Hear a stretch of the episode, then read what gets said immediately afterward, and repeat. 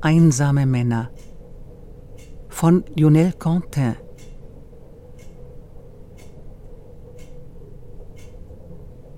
Eine Definition von Einsamkeit. Einsamkeit. Was ist ein einsamer Mensch? Ein Geräusch der Einsamkeit.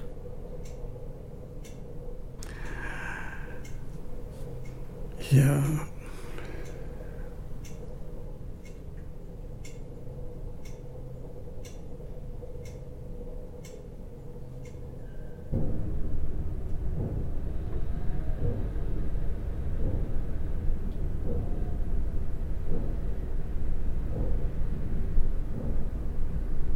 Und ich überlege so ein bisschen, kommen dann so Erinnerungen an meine eigene Kindheit auch hoch, auch klein war, wo ich auf der Straße gespielt habe, über die Felder gerannt bin, Pferde gestreichelt habe, wo ich mit den anderen Kindern aus der Nachbarschaft zusammen war, wo wir zusammen auf der Schaukel waren. Es kommen so Erinnerungen an meine eigene Kindheit dann hoch.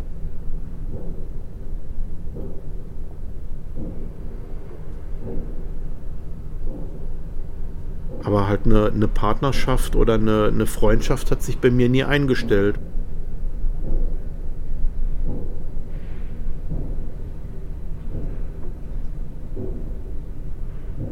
Ich bin schon immer als Junge, ich war immer mit dem Fahrrad unterwegs. Ich bin oft zu Baustellen gefahren und stand stundenlang vor Bauzäunen und habe den Bauarbeitern zugeguckt, wie sie da ihre Brücken oder Straßen bauen. Das hat mich immer fasziniert. Und ähm, ich hatte ein sehr problematisches Elternhaus. Es gab viel Streit bei uns zu Hause. Wir haben auch in einer relativ kleinen Wohnung gelebt. Das heißt, ich bin immer auch so ein bisschen geflüchtet aus diesen Situationen heraus. Räumlich auch, immer in die Weite gegangen. Ich wollte immer raus und war viel mit dem Fahrrad unterwegs. Und ähm, da glaube ich, habe ich Einsamkeit empfunden, weil ich hatte auch keine so richtigen Freunde. Ich traute mich nicht, Freunde nach Hause hin einzuladen, richtig, weil das immer auch so ein bisschen mit so einem Peinlichkeitsgefühl verbunden war. Und ähm, da, glaube ich, habe ich das erste Mal Einsamkeit empfunden. Also so im Alter von in der Pubertät. So. Das war gewesen, als meine Mutter ins Krankenhaus musste, wo meine jüngere Schwester geboren wurde und ich musste dann zur Oma. Das war das erste Mal, wo ich mich alleine fühlte und auch so das Gefühl hatte, man ist verlassen. Weil ich konnte das mit vier, fünf Jahren nicht einordnen, wo jetzt auf einmal die Mutter ist. Und auf einmal war das Umfeld ganz anders gewesen. Und meine Tante, die hat sich dann nachher um mich gekümmert und ist äh, mit mir ins Zirkus gegangen. Und ich bin da in dem Zirkus, da ist ein Klon aufgetreten, bin ich so durchgedreht, ich konnte den Klon nicht leiden, habe da so ein Theater gemacht dass meine Tante mit mir aus der Zirkusvorstellung rausgehen musste. Also das war so, eine, so ein Gefühl von verlassen sein und verlassen werden. Hm.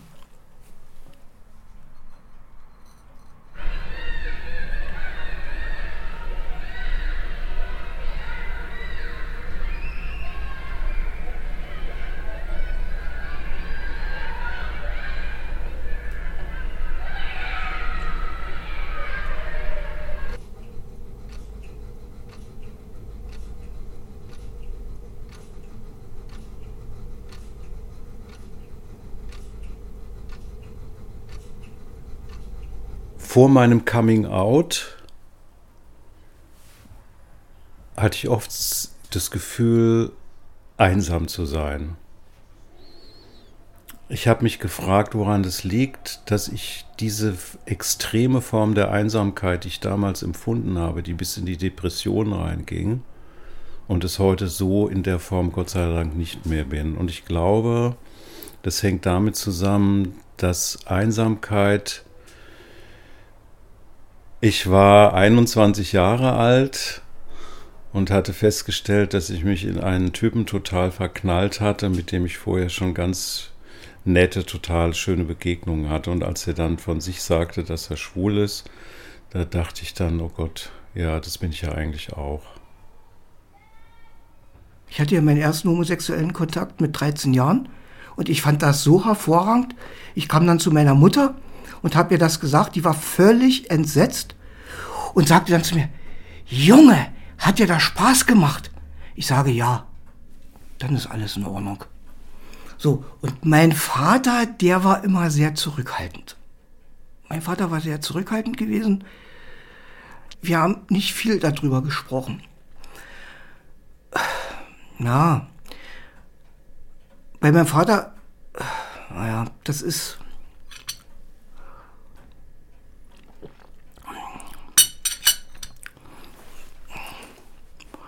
Ja, mein Vater, der hatte Angst gehabt, dass mir da das zum Negativen ausgereicht wurde. Ja, das hat er mir danach ja, wo er im Feierabend und Pflegeheim war, hat er mir das dann äh, mal erzählt, dass er das nicht so gerne gesehen hat, dass ich mit Männern gehe, weil er Angst hat, wenn wirklich mal die Zeit eine andere wird, äh, dass wir Homosexuellen dann wieder verfolgt werden. Und äh, ja, das war immer schwierig. Mein Vater ist Holocaust-Überlebender. Und da hatte er auch im KZ so mitgekriegt, dass unter den jüdischen Häftlingen eben dann die Homosexuellen äh, noch einen Stufe tiefer sind. Und da wollte er eben nicht, dass mir das gleiche passiert.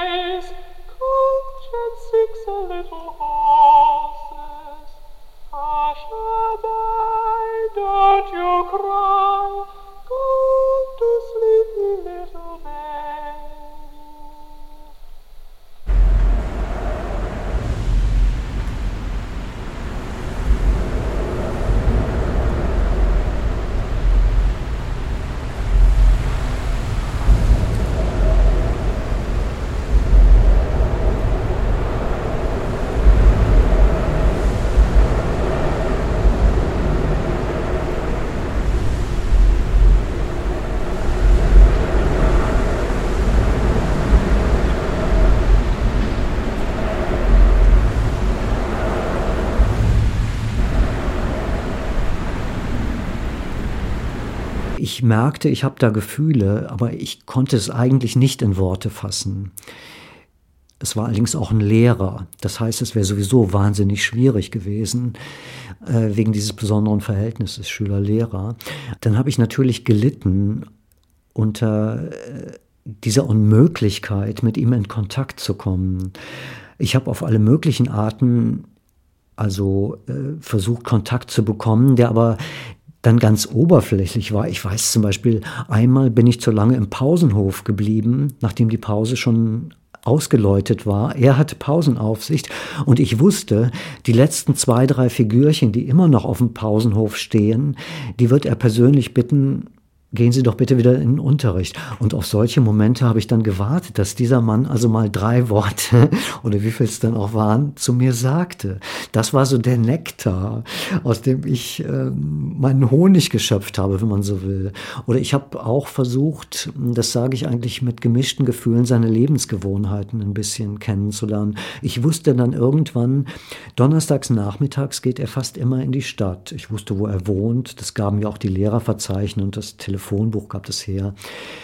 Und habe dann mitunter zugesehen, dass ich ihm, wenn er in die Stadt ging, ich ihm aus der Stadt entgegenkam, einfach um ihm nur mal zu begegnen. Aber da er nicht mal mein Lehrer war, ich hatte ihn gar nicht im Unterricht, sondern eine Parallelklasse hatte das Glück, ihn zu haben, ähm, konnte ich ihn nicht mal grüßen, weil vielleicht war ihm mein Gesicht nicht ganz unbekannt, aber der hat sich ja, wenn er in die Stadt ging, eine Menge bekannte Gesichter aus der Schule gesehen. Also das waren so minimale Anknüpfungspunkte für mich. Und der Rest war, ich würde schon sagen, Leiden, weil meine Gedanken waren, naja, ist natürlich jetzt übertrieben, wenn ich sage pausenlos bei ihm, aber schon sehr oft bei ihm. Ich war allein und, und ich war einsam, ja, das traf da beides zu, denke ich, vor dem Coming Out. Und bin dann natürlich an Orte gegangen oder habe versucht, an Orte zu gelangen, wo ich ahnte, da treffen sich Männer, die Sex mit Männern haben. Und dann war es am Ostseestrand. Da gehörte ich dem Schulchor an und wir machten eine Chorfahrt nach Warnemünde. Ich sang aber nicht mit, sondern war verantwortlich so für organisatorisches. Hatte also den größten Teil der Zeit frei und bin mit der Fähre übergesetzt nach Markgrafenheide. Ich wusste nicht, was das war. Ich wusste nur, das ist ein FKK-Strand und ich wollte unbedingt nackte Kerle sehen. Und bin also da übergesetzt und bin losgelaufen.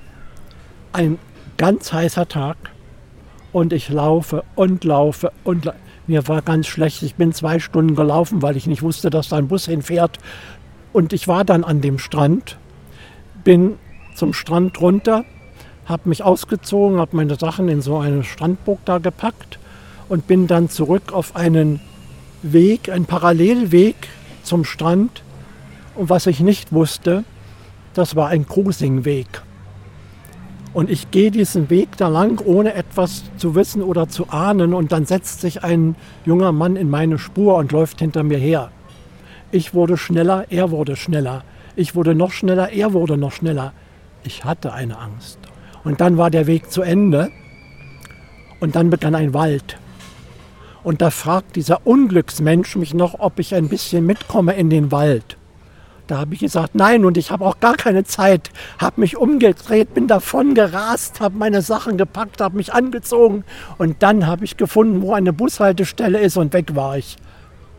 Und ich schäme mich heute noch dafür, dass ich diesen armen Mann so enttäuscht habe. Und äh, es ist so blöd, weil das war genau mein Typ. Es war genau mein Typ. Ich hätte nur mit ihm ein paar Schritte in den Wald gehen müssen und ich habe es nicht gemacht, aus Angst, dass der mir sonst was antut. Tja, kannst du nichts machen.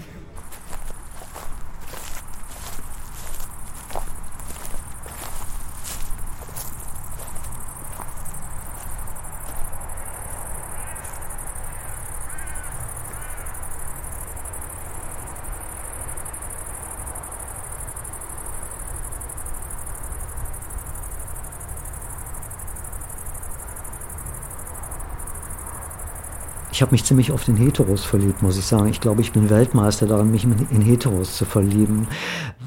Warum das gerade bei mir so ist, ich weiß es wirklich nicht. Vielleicht ist da ein Mechanismus, es soll ja nicht klappen. Also so eine self-fulfilling prophecy, äh, die immer wieder in dieselbe Falle führt. Ähm, allerdings sähe es heute anders aus. Ich muss auch sagen, in meinem Alter, also ich bin jetzt 68, sieht man manche Dinge schon etwas gelassener, worüber ich sehr froh bin. Ich, ich muss auch sagen, ich möchte gar nicht noch mal jung sein. Insofern, ich glaube, man versteht es nach dem, was ich erzählt habe. Also diese Geschichte möchte ich nicht unbedingt nochmal durchleben. Erstmal so lange allein sein mit meinen Gefühlen, so oft an Heteros geraten. Ähm, insofern glaube ich, dass ich mit der ganzen Situation heute besser umgehen kann. Insofern, als ich nicht mehr so leicht Männer, die mir vielleicht gefallen, idealisiere, dass ich auch nicht mehr so stark die Fantasie aufbaue, ach, was könnte das toll sein, mit dem zusammen zu sein.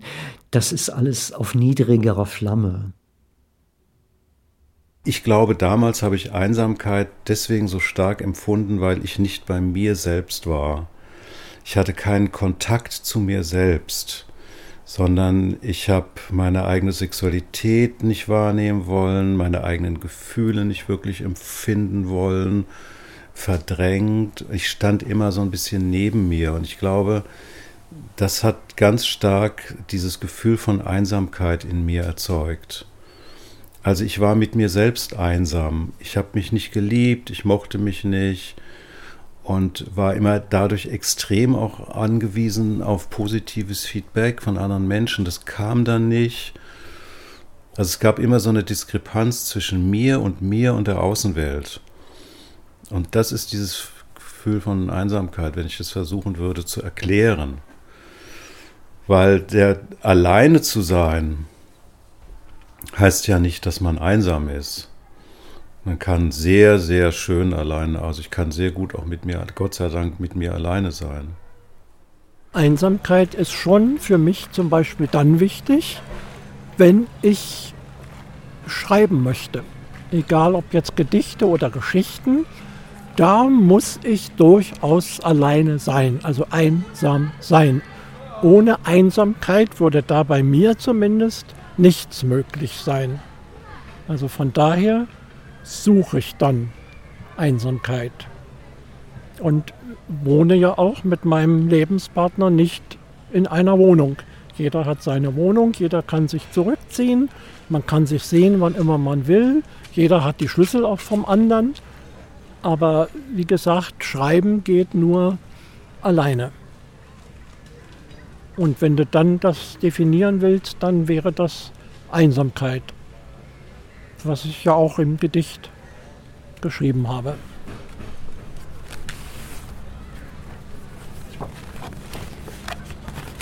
Das Gedicht Einsamkeit. Einsamkeit höhlt uns aus, nichts als eine leere Hülle, bleibt federleicht zurück, schwebt mit dem Wind davon. Sterblich sind wir alle Zeit inmitten unserer Unsterblichkeit.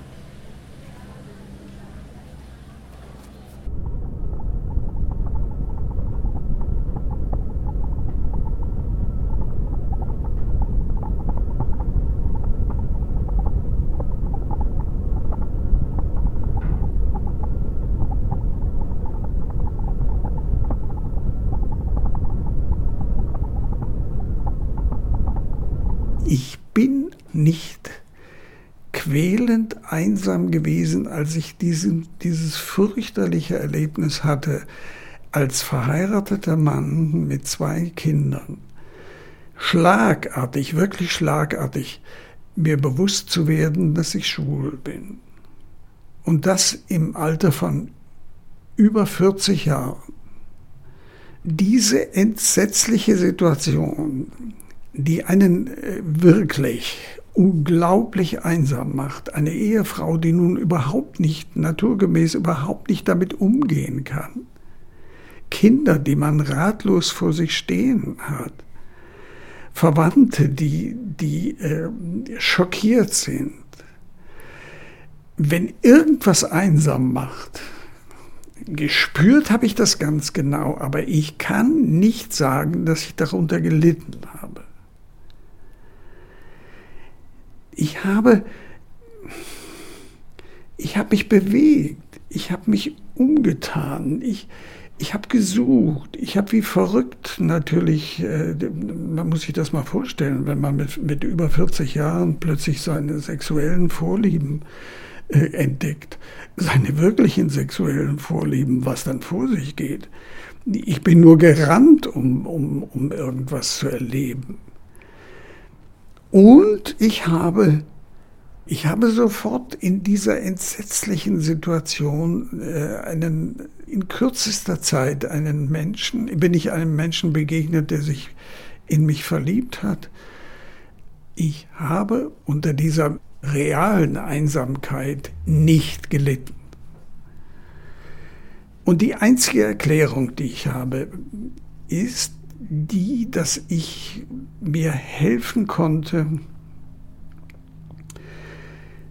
mit meiner Achtsamkeit, mit meiner Fähigkeit, mich umzusehen, mich anderen Menschen zuzuwenden, mich, mich umzusehen in der Form, dass ich gelesen habe, dass ich gehört habe, dass ich Musik hören konnte. Ich, ich, ich habe ich hab auch irgendwann mal versucht, übers Internet Kontakt aufzubauen, habe mein, mein Profil mal irgendwo in, in Gay Romeo reingestellt gehabt und aber komischerweise war es dann so gewesen, wenn mich Leute angeschrieben haben oder gesagt haben, sie wollen mich treffen, äh, das habe ich immer oder fast alle habe ich abgelehnt irgendwie, weil ich nicht glauben konnte, dass sich wirklich jemand für mich interessiert und äh, wo so dann wieder diese Angst dahinter stand, der will dich vielleicht nur ausnutzen oder, oder warum will der was mit dir anfangen? Ähm, ich konnte das nicht glauben irgendwie und deswegen habe ich diese, diese Kontaktversuche meistens abgelehnt. Also es habe ich lange Jahre lang überhaupt keinen Kontakt zugelassen, ähm, bis vor etwa sechs Jahren, wo dann jemand hier aus Cottbus ähm, mich dann aktiv getroffen hat oder ist auf mich zugegangen und ähm, André hat mich, hat mich dann besucht einmal, wo ich in einer, in einer Disco war und äh, hat so den Kontakt aufgebaut. Und der hat es wirklich nicht leicht mit mir gehabt, ähm, weil der musste mich erstmal knacken. Der musste erstmal versuchen, meinen Schutzschild, den ich mir über all die Jahrzehnte angeschafft hatte, irgendwie abzubauen.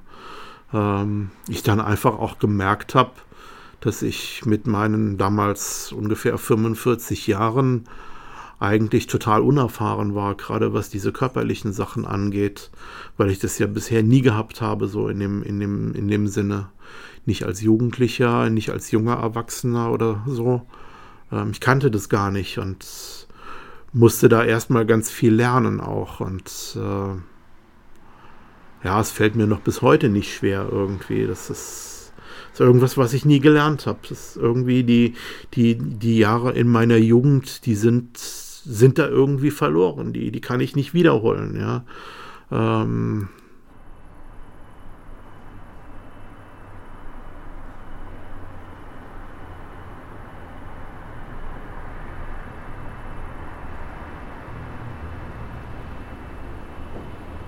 ich war immer derjenige gewesen, der dann, wenn ich mit Freunden zusammen in der Disco war, ähm, dann irgendwo in der Ecke saß und einfach nur der Musik zugehört habe und den bunten Lichtern zugeguckt habe.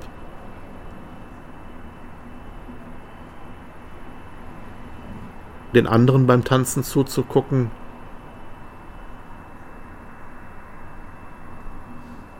Tanzen selbst wollte ich dann gar nicht.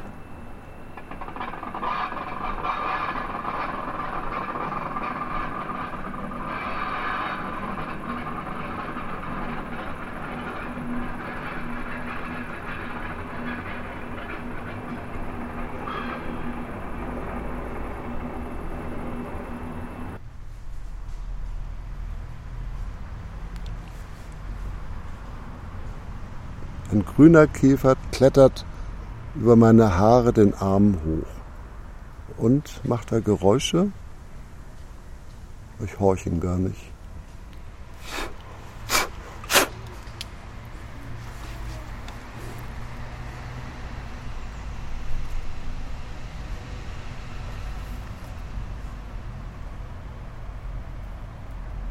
Wenn ich zu Hause sitze, denke ich, ich bin ganz viel alleine. Dieses Wort Einsamkeit, das würde ich glaube ich nicht unbedingt zulassen, halt eben, ja. Und weil ich denke, dieses Einsam halt eben, ich bin ein sehr, sehr hungriger Mensch, erlebt, wie sagt man, hungriger Mensch halt eben, möchte gerne am Leben teilnehmen und äh, es fällt mir schwer halt eben.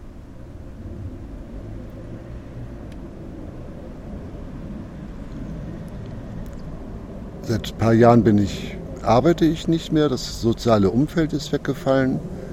Ich muss jetzt äh, den ganzen Tag mich alleine, meinen Tag ganz alleine gestalten halt eben und das ist schon ein recht langer Tag.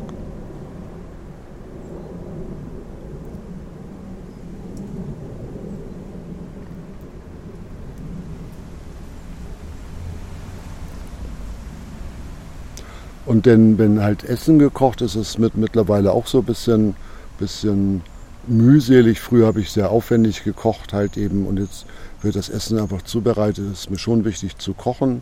Also halt immer, wie sagt man, die Herdplatten halt eben an und ich mich dann so aufs Sofa setze und dann meist Fernseh gucke äh, und dann äh, kommt schon eine Sehnsucht her, dass ich mir jemand wünsche, der mit mir die Mahlzeit einnimmt.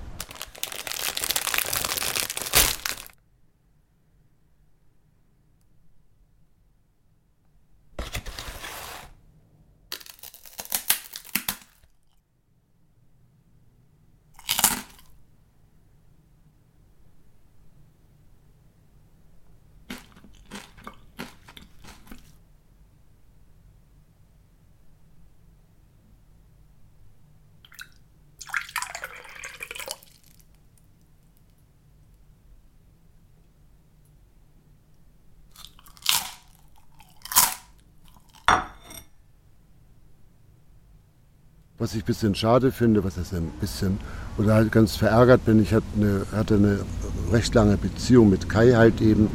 Äh, es tat mir sehr wohl in dieser Beziehung, dass wir, ach genau, da bin ich auch positiv geworden.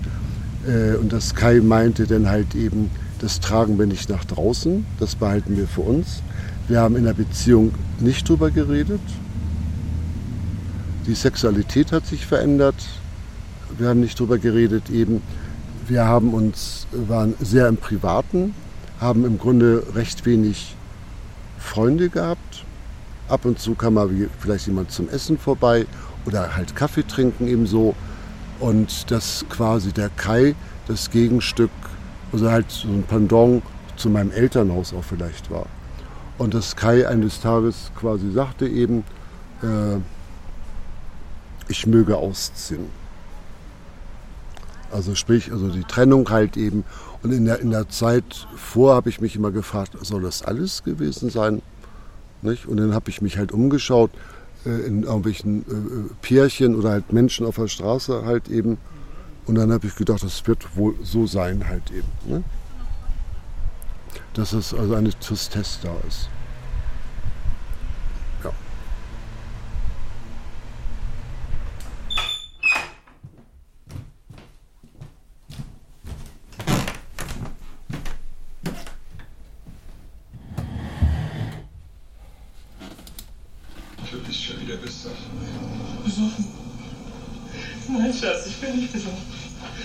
Gegenteil.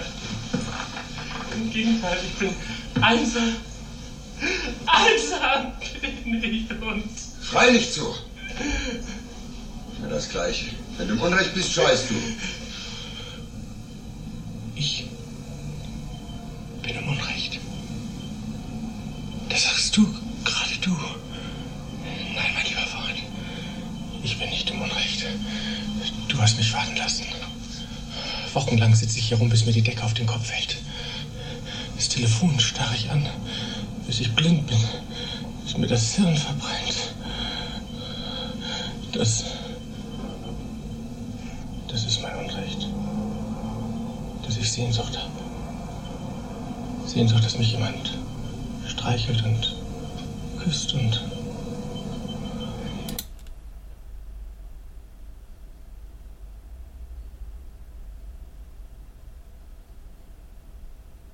Therapie gemacht und danach, ach genau, nach der Trennung von Kai halt eben Therapie gemacht Äh, und nach dieser äh, regelmäßigen Sitzung bin ich dann immer halt in die Stadt gegangen, einkaufen. Und ich bin beschäftigt halt, ich habe zu tun oder und meine eben durch die Beschäftigkeit, oder nein, nein, nicht geschäftig halt eben, dass ich halt eben wichtig bin äh, und was zu tun habe. Und dann habe ich gemerkt, das tut mir halt nicht wohl. Und durch Zufall, der, der Psychologe äh, meinte, wir haben hinterm Haus ist halt ein Teich äh, und dann geht er mal gucken. Äh, da sind gerade Entenkinder halt eben und dann bin ich da halt hingegangen, gefahren äh, und hab mich dann war ich empört, dass die Enten nicht da waren. Ich saß auf einer Bank eben und äh, rauchte eine und auf einmal kam ein Kranich vorbeigeflogen. Und da habe ich diese, diese wie sagt man so, ritualisiert eben, dass ich dann halt nicht mehr in die Stadt ging zum Einkaufen, sondern dass ich dann immer so eine Viertelstunde, 20 Minuten auf dieser Bank saß und einfach auf diesen See schaute.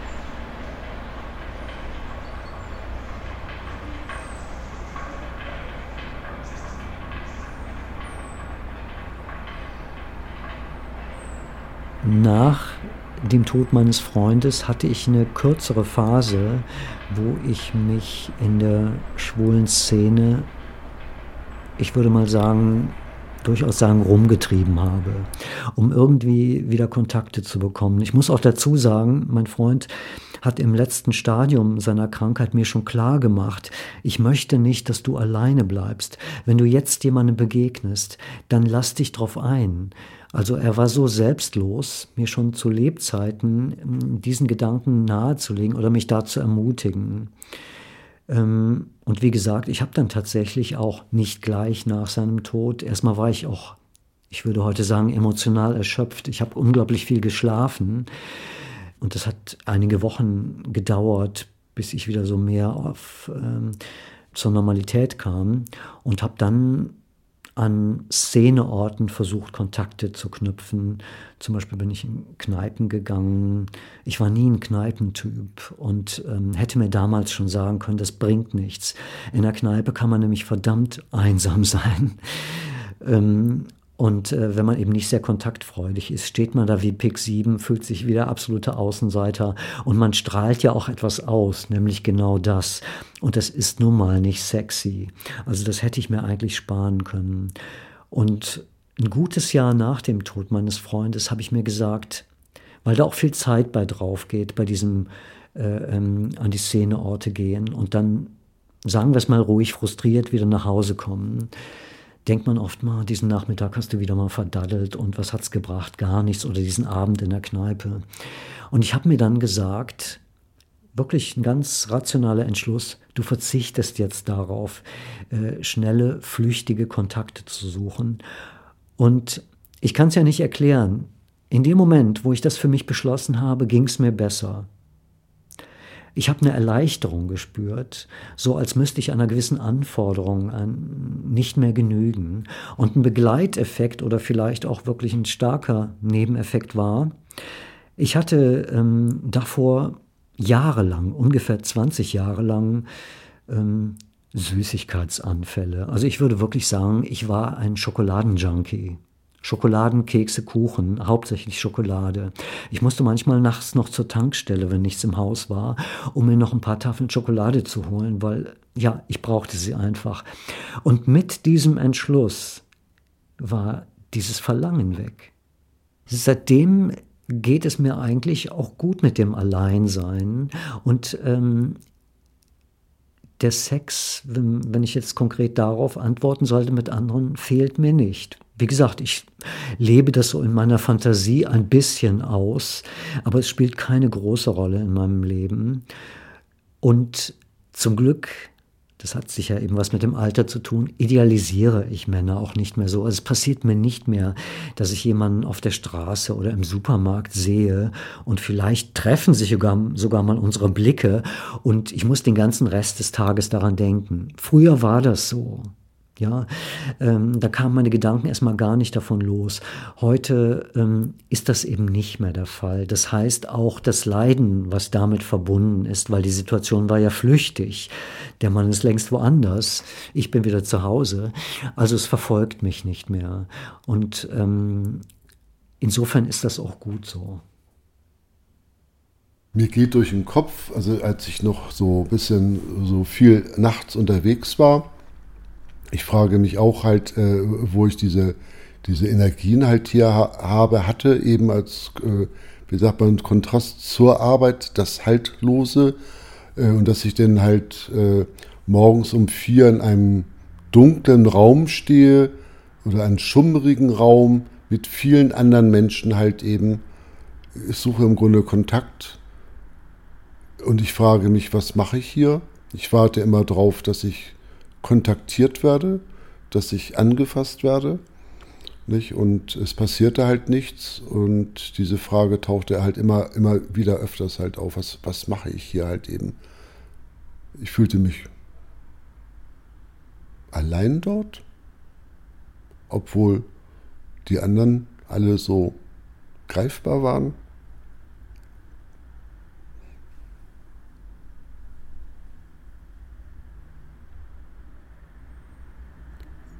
Die wollten bespielt werden. Ich wollte bespielt werden. Und weil bei mir keine Präsenz da war, hat man sich abgewendet.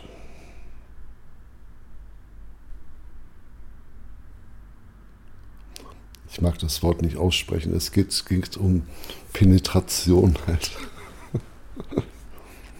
Es war halt ein hedonistischer Ort. Und der erste Teil des Abends war natürlich immer sehr aufregend, also voller Erwartungen halt eben. Und wenn dann so die, der Abend, die Nacht vorangeschritten ist, äh, war es auch halt müde und war übersättigt, überreizt.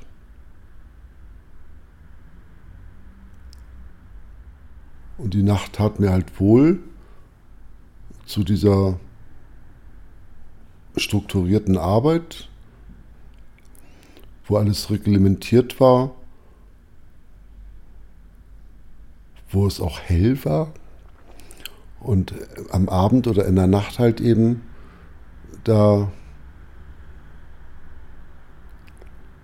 konnte ich so sein, wie ich sein wollte halt eben. Keiner guckte auf mich. Keiner guckte auf mich, genau. Das gibt ja auch zu denken.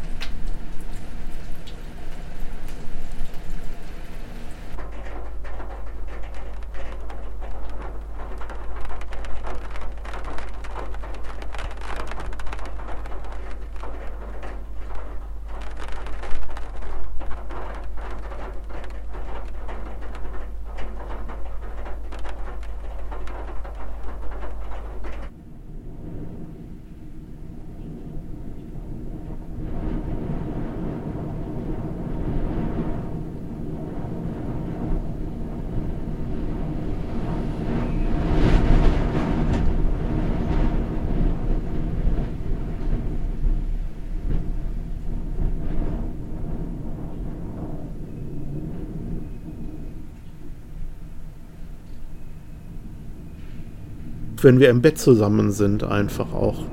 Ja, dann finde ich das sehr schön. Und gerade so diese Körperlichkeit, jemanden anderen in der Hand oder in, in den Arm zu nehmen, aneinander zu kuscheln, jemanden zu umarmen, zu küssen und äh, ähm, verschiedene Regionen des Körpers dann auch gegenseitig ähm, kennenzulernen und äh, zu erproben, sich gegenseitig zu küssen, sich abzulecken. Das finde ich irgendwie toll. Und dann gibt es aber auch, wenn wir damit fertig sind, irgendwie, dann, dann falle ich ganz häufig in so einen, in so einen Zustand zurück, wo er wieder nur ein, ein Freund ist irgendwie. Einfach jemand, es könnte auch jeder andere sein, mit dem ich Musik mache oder sonst irgendwie was mache. Es ist dann nicht irgendwie so ein, ein, ein Gefühl von Leidenschaft, das will sich irgendwie nicht einstellen bei mir. Und ich weiß nicht, woher das kommt oder warum mir das nicht gelingt. Das lässt mich natürlich auch zweifeln, ja. Und das macht mir irgendwie Sorge. Liegt es an ihm, liegt es an mir? Ich glaube eher, es liegt an mir. Ähm ich habe lange allein gelebt. Ich habe nach drei unglücklichen Partnerschaften nach meiner Ehe und am Ende der Partnerschaft mit diesem Mann, der mich so in seine Arme genommen hat, der mich geliebt hat, mit dem ich zwölf Jahre etwa zusammen war, unglücklich auseinandergegangen, weil ich ihm eben das nicht entgegenbringen konnte, äh, weil ich äh, ihm untreu geworden bin. Äh, das war die zweite unglückliche. Dann habe ich mich, habe ich eine dritte Partnerschaft hinter mir mit einem bildschönen jungen Mann, den ich mir von einer Dienstreise äh, aus Südafrika mit hierher nach Deutschland geholt habe, unter dem Vorzeichen, ihn jetzt studieren zu lassen. Das ist ganz furchtbar. Äh, das hatte ein ganz furchtbares, unglückliches Ende. Und ich bin danach äh, ein paar Jahre wirklich allein gewesen. Aber ich habe auch unter dieser Einsamkeit nicht gelitten. Ich habe in dieser Zeit des Alleinseins, nach diesen drei gescheiterten Beziehungen, einen sexuellen Kontakt zu einem etwas jüngeren Mann gehabt. Das war äh, faszinierend.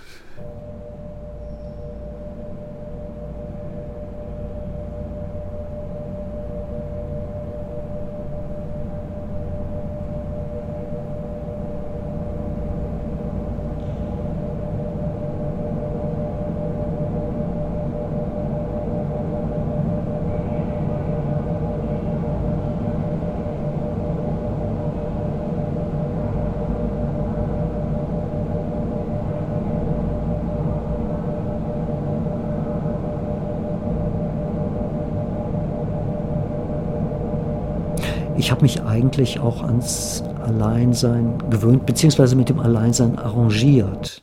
So möchte ich es sagen. Nach dem Tod meines Freundes vor jetzt 16,5 Jahren, seitdem ich eben alleine bin, hat sich das so nach und nach ergeben, dass ich mich mehr aufs Alleinleben konzentriert habe auch. Also ähm, ich habe mehr und mehr eine Struktur für mein Leben entwickelt als Alleinlebender. Das hat sich eigentlich ähm, ziemlich von selbst ergeben.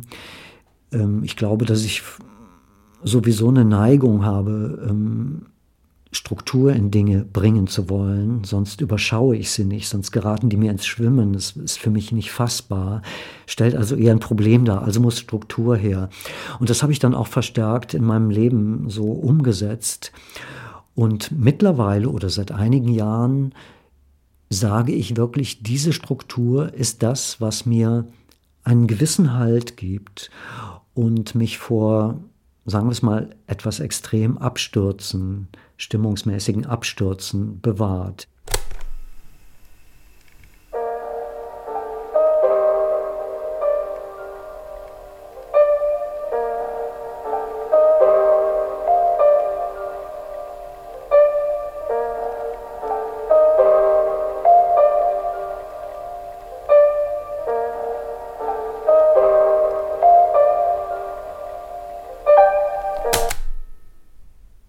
Man durfte sich auch, auch nicht aufgeben. Ja? das habe ich auch äh, von meinem Vater gelernt, der gesagt hat, Junge, äh, äh, du durfst dich nicht aufgeben und du musst es dir jeden Tag schön machen. Und du musst dich, das hat er gesagt, du musst dich jeden Tag rasieren. Ja, der hat das also im, im, im Konzentrationslager nur überlebt, weil er sich jeden Tag rasiert hat. Er hat gesagt, jeden Tag angucken im Spiegel, jeden Tag rasieren, jeden Tag sagen, ich bin ich. Und, und, und das, das ist wichtig. Also man muss sich jeden Tag annehmen. Und äh, das gehört dann einfach mit dazu, dass ich, wenn ich früh aufstehe und ich frühstücke, kleine Kerze anmachen, ja, und einfach das, das Leben genießen. Und wenn das eben bloß für diese fünf Minuten ist. Ja, das ist, das ist wichtig. Das ist wichtig fürs Selbstwertgefühl. Das ist man sich wert. Ja, und wenn man sich das nicht mehr wert ist, naja, dann, dann kann man einpacken. Ja.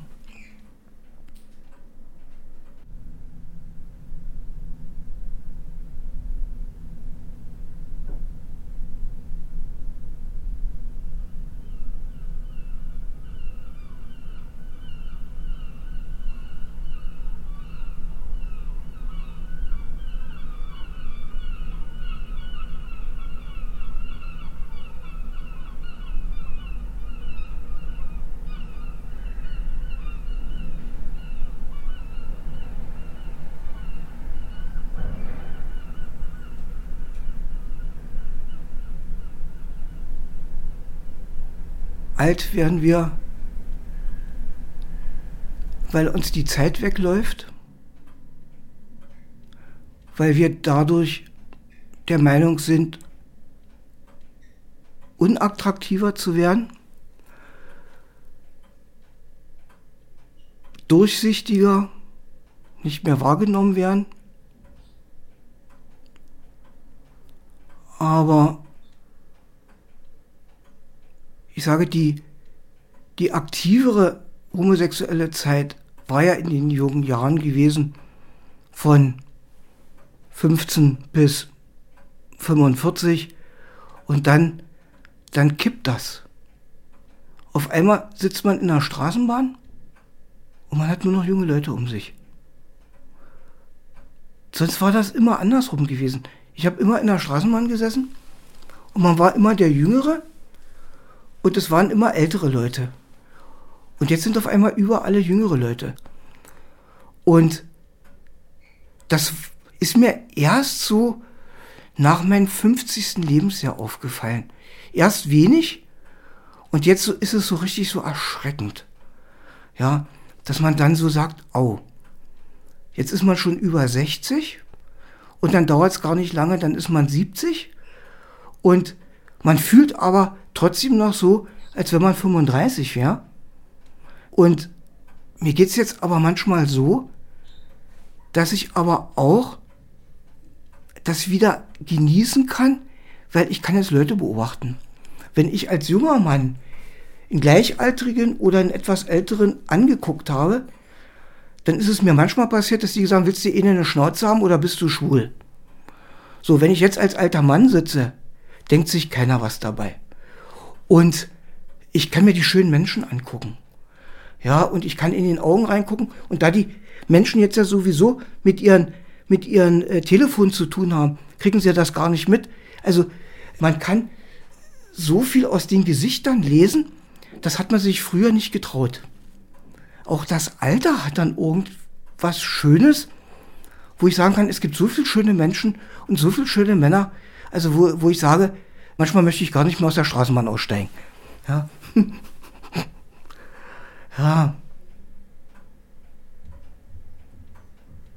Das Älterwerden hat mich in meinem Leben noch glücklicher gemacht, denn das liegt unter anderem daran natürlich, dass ich äh, erst mit 75 Jahren äh, äh, sozusagen mein großes Glück kennengelernt habe. Ich habe meinen lieben Mann mit dem ich sehr, sehr glücklich geworden bin, äh, im Alter kennengelernt.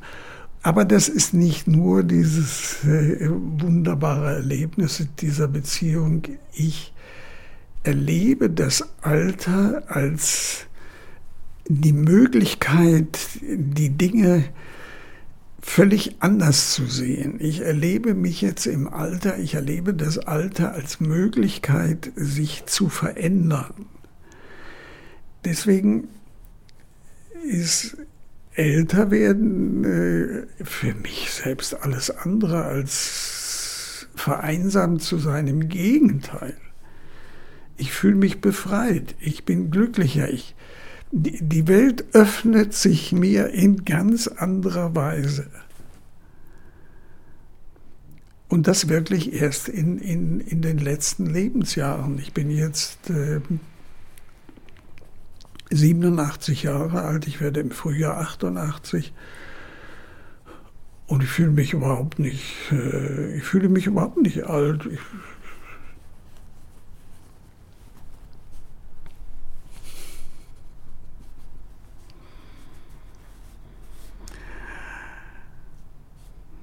ja.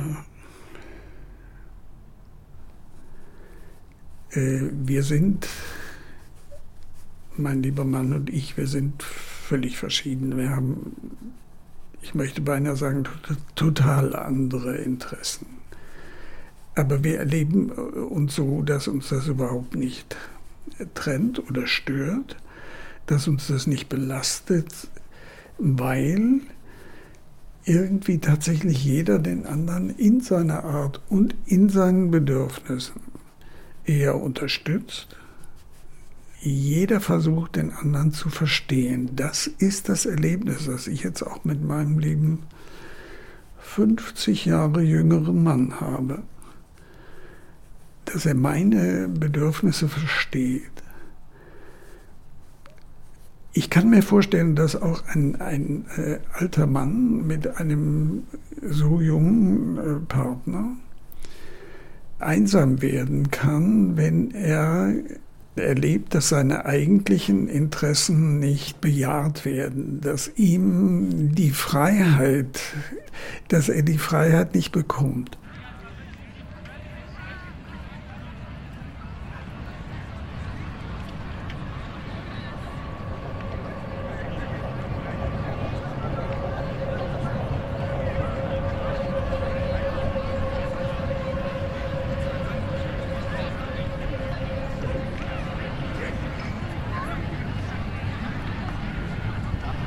Ich sehe uns auf einem, äh, einem ganz ruhigen, schönen Spaziergang und ich erinnere mich, äh, dass wir ein Selfie gemacht haben von uns.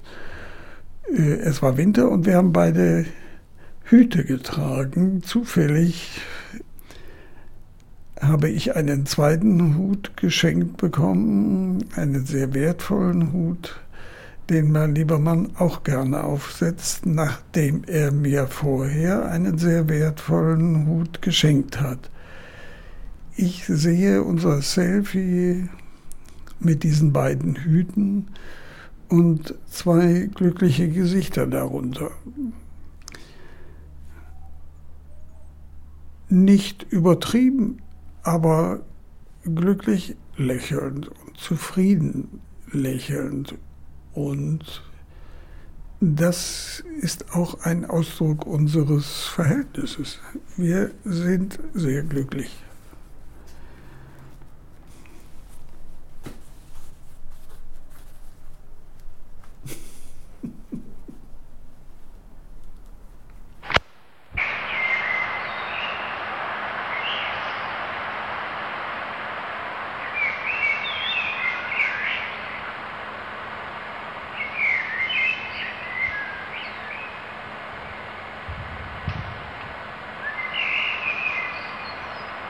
Einsame Männer von Lionel Quentin.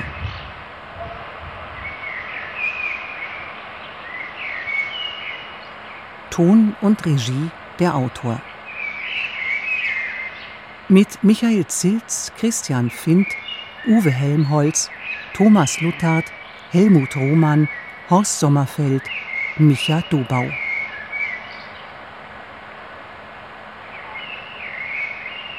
Der Ausschnitt aus dem Film In einem Jahr mit 13 Monaten erfolgt mit freundlicher Genehmigung der Rainer Werner Fassbinder Foundation. Produktion Deutschlandfunk Kultur 2022